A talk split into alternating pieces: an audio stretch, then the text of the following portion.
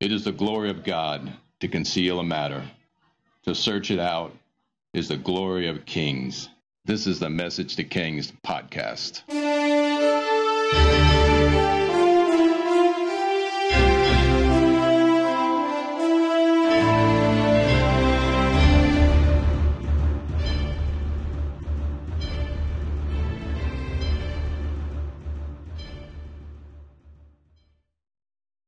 Episode 181 The Siege of Jerusalem and the Prophecy of the Virgin Birth.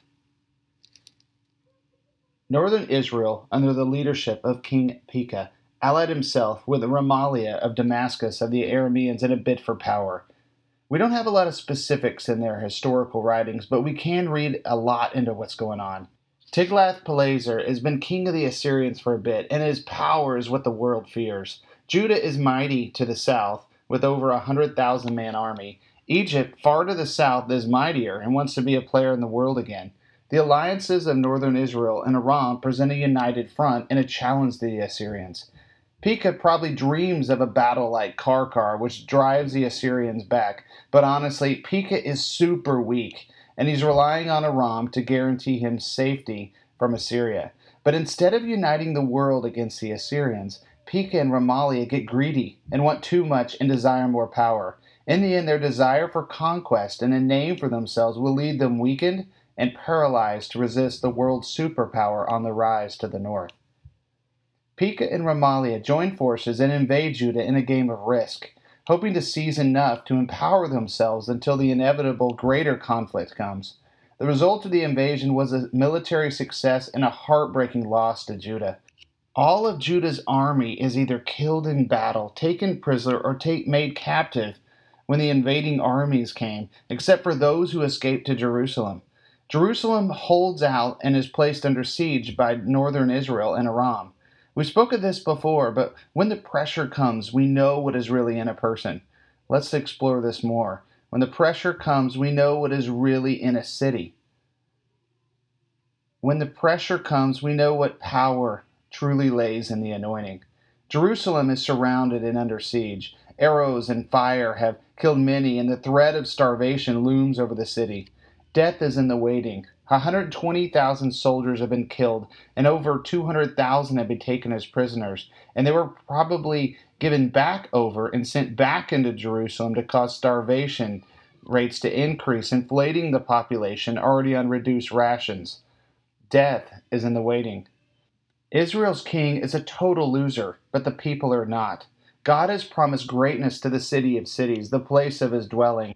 But judgment has been spoken over Jerusalem in the recent years. Will there be repentance or something greater?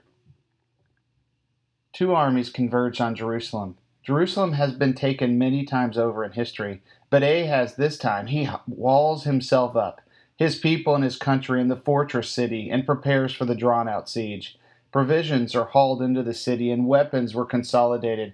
Headcounts were taken, and stations were assigned to varying garrisons along the walls. Its king, Ahaz, withdrew to his idols and worshipped them, searching for a spiritual solution, persisting in his ignorance from the obvious solution of repenting and pursuing the God of heaven. The net began to close around Jerusalem, and the city was about to be cut off from the outside, even as ranging arrows were sent into the city and catapulted stones began to rain down on the city. Ahaz tried in vain to re engineer Uzziah's catapults, but no one in the kingdom could figure them out, and the ropes were bounding them were corroded and had snapped further. Further, the winches were rusted and breaking, and not one of them could withstand the resisting weight applied to test runs which ruined the devices. Ahaz was left with no catapults, and only squads of archers to resist tide of battle working against him. Now, this is where we get to a variety of accounts, which we've covered in a special episode uh, titled Special Episode uh, Prophecy of the Virgin Birth. The focus of this episode was to cover context, and I'm going to slip in a segment from that episode right here and add more detail at the end. Here it is, and forgive me for any the lower audio quality issues or anything like that. Um, and for repeats, if you remember this one from two or three years ago. Um, so here is an excerpt from the uh, Prophecy of the Virgin Birth special episode.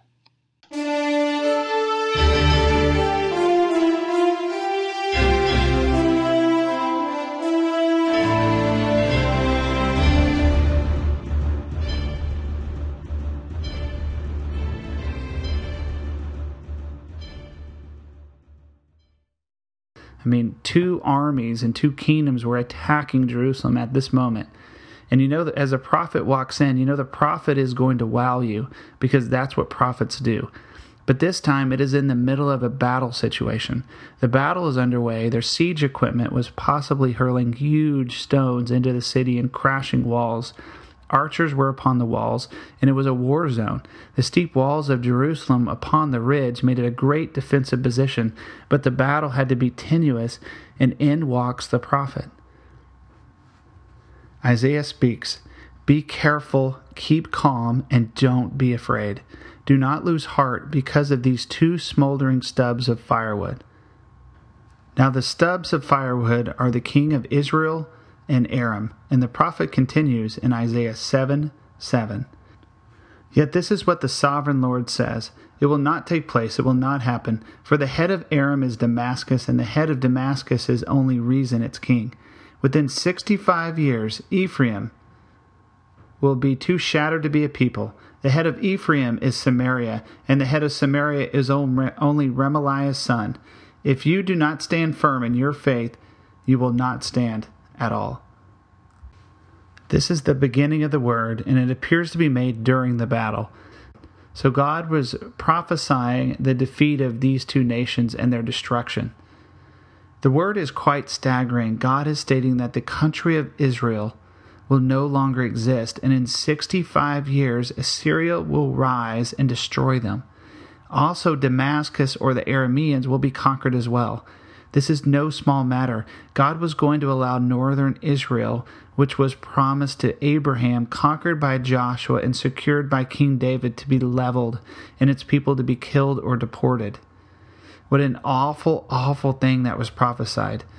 There must have been that typical prophetic silence after these words. So terrible would the Assyrian invasion be that it would later be declared falsely that the ten tribes from the northern kingdom were completely missing and lost to history because the loss was so great. But in the middle of this terrible prophecy, God would be offering redemption. It is so true. Every time God tears down, he builds back up later. But there is always redemption despite their sin and unfaithfulness. God was going to pave a way for redemption. Now, there appears to be a gap in time here for a reason, for the weight needed to be felt, the destruction of their brothers. How terrible, even if they were fighting today and waging war against each other, how terrible would it be for people to lose their own kin, their own heritage, their brothers? Almost setting up the next scene, ignoring the sounds of warfare in the city, Isaiah asked the king a question Ask the Lord your God for a sign, whether in the deepest depths or the highest heights. God wanted to show his faithfulness to Judah at this moment. Your enemies will be defeated, and you alone will hang on. Come on, Ahaz, ask me for a sign, God is saying. Come on, Ahaz, Everyone knows you don't follow God, only false gods. Everyone knows you sacrificed your own son in the fire. But at this moment, God was reaching out to Ahaz. But Ahaz's awful, awful answer was this I will not ask. I will not put the Lord to the test. Wrong answer, Ahaz. He didn't believe in God. In fact, this demonized king most likely could barely handle the presence of Isaiah. Why would he feed this prophet's madness? He probably thought. But God wanted to grant Ahaz mercy and told him to request a sign, but he didn't. Instead, he answered with an ignorant, foolish attitude of disrespect. Now, God chose this moment to release one of the many prophecies that would set the stage for the redemption of all mankind. And what seems to be the worst timing and worst delivery of all time, in the middle of a siege, God chose perfectly. Millions of Israelites from northern Israel will be disappearing into the unknown realm of Assyria. They will be deported, killed, or enslaved. Generally speaking, 10 tribes will be disappearing from history for centuries. And following this awful judgment for their idolatry, God presents protection for Judah and offers a sign. The king rejects it, but God, who is speaking from the mouth of the prophet, doesn't live in the now either. He lives in the future, and after judgment, redemption is in the works. Here is a seemingly ridiculous, out of step prophecy that speaks of the redemption of all mankind. Here is God's answer. Isaiah 7:13. Then Isaiah said, "Hear now, you house of David, is it not enough to try the patience of humans? Will you try the patience of my God also? Therefore the Lord himself will give you a sign. The virgin will conceive and give birth to a son, and will call him Emmanuel. He will be eating curds and honey when he knows enough to reject the wrong and choose the right. For before the boy knows enough to reject the wrong and choose the right, the land of the two kings you dread will be laid to waste. When it seems the Israelites were being completely abandoned to their fate, God was beginning to reveal his ultimate plan of salvation. And to this wicked king who sacrifices his own son to demons, God was speaking of the ultimate pure and perfect sacrifice, a sacrifice that would redeem mankind and conquer sin the answer to their sin and their idolatry was Jesus. God's ultimate plan for all mankind and Israel would be the salvation and restoration with God through the virgin birth and belief in Jesus and his redemption obtained on the cross at Calvary.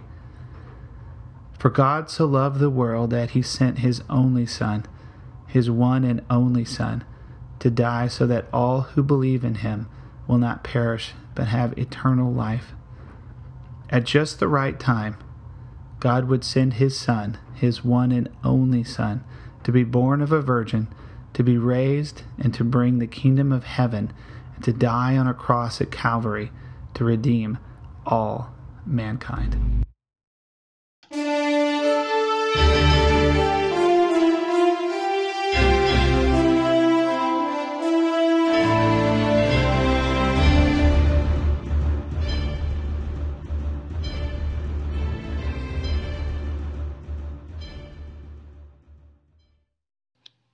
All right, so that was our excerpt from the previous episode.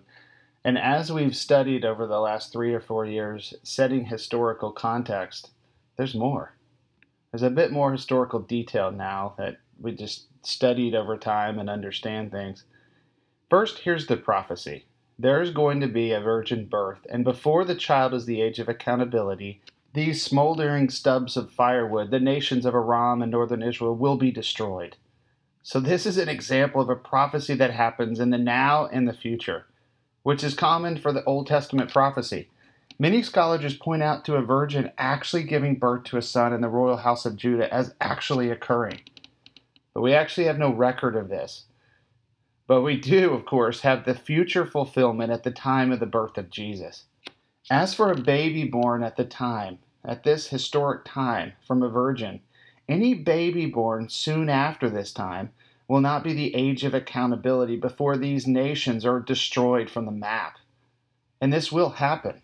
Assyria will decide to invade Aram and Israel from the north, and that vassaldom is not needed by Aram or Israel.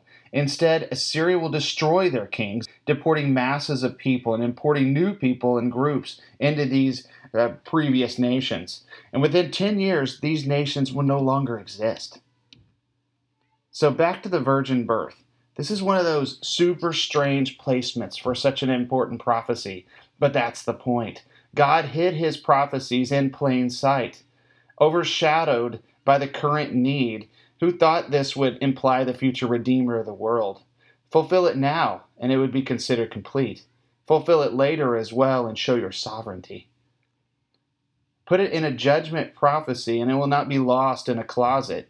Put it in a judgment prophecy that is fulfilled in the next 10 years, and you have one of the most well documented prophecies in history revealing the power of God, and hidden inside of it is the prophecy of the Messiah.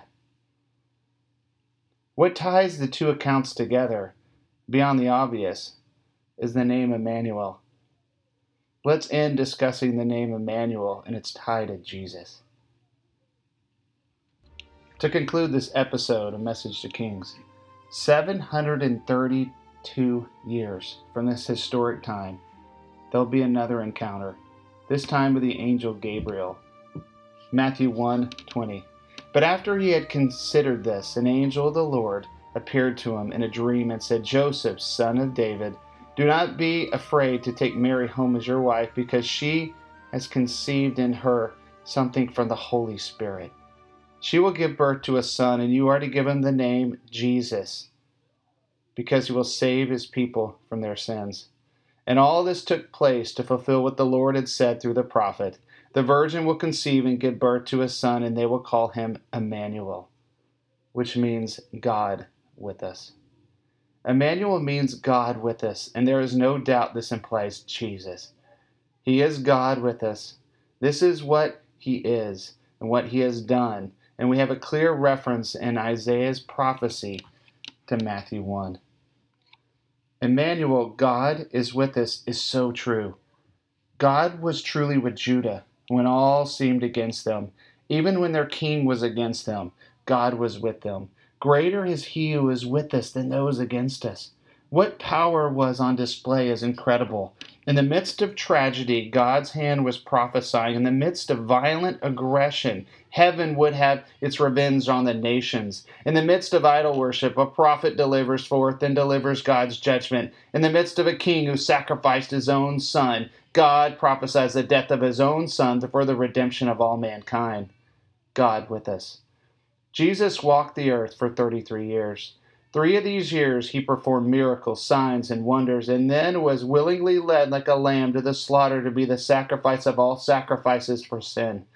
His sacrifice was the atonement and the fulfillment of the law. Before he left the earth, he told his disciples, Surely I'll always be with you.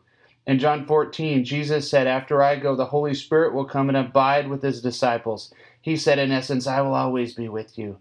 God is with us. Even if we cannot see him or hear him perfectly, God is with us.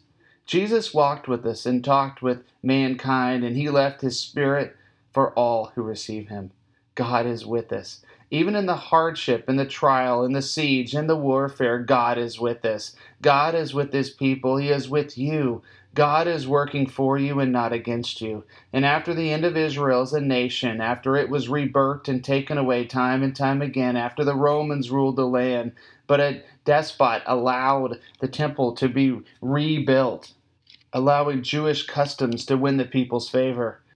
After great violence and bloodshed and godlessness, an angel chose an unassuming, unexpecting, humble, and poor woman named Mary to carry the Word made flesh in her womb and upon his birth, he was raised to walk the same streets of every normal person in his day, to see the oppression of the rich and powerful, to feel the heart of the common person, to have compassion and love for the broken. The commoner like you and me, a commoner walking the streets today, bringing about change through love, God's power. God is with us. Emmanuel, carrying the strength of heaven in the form of love touching the hearts of men and women. Lord, you said you would always be there and you would never leave us or forsake us. Lord, show us your face, your presence, your love, and reveal to us that you are always there. You are all powerful and all loving and all present. Our enemies are but two smoldering stubs of firewood. Why should we ourselves concern ourselves with them? No matter the trial, the power, the struggle, God reveal your perspective and how you are always there. God with us. Emmanuel, be with us. Manifest yourself to us and show us your great salvation.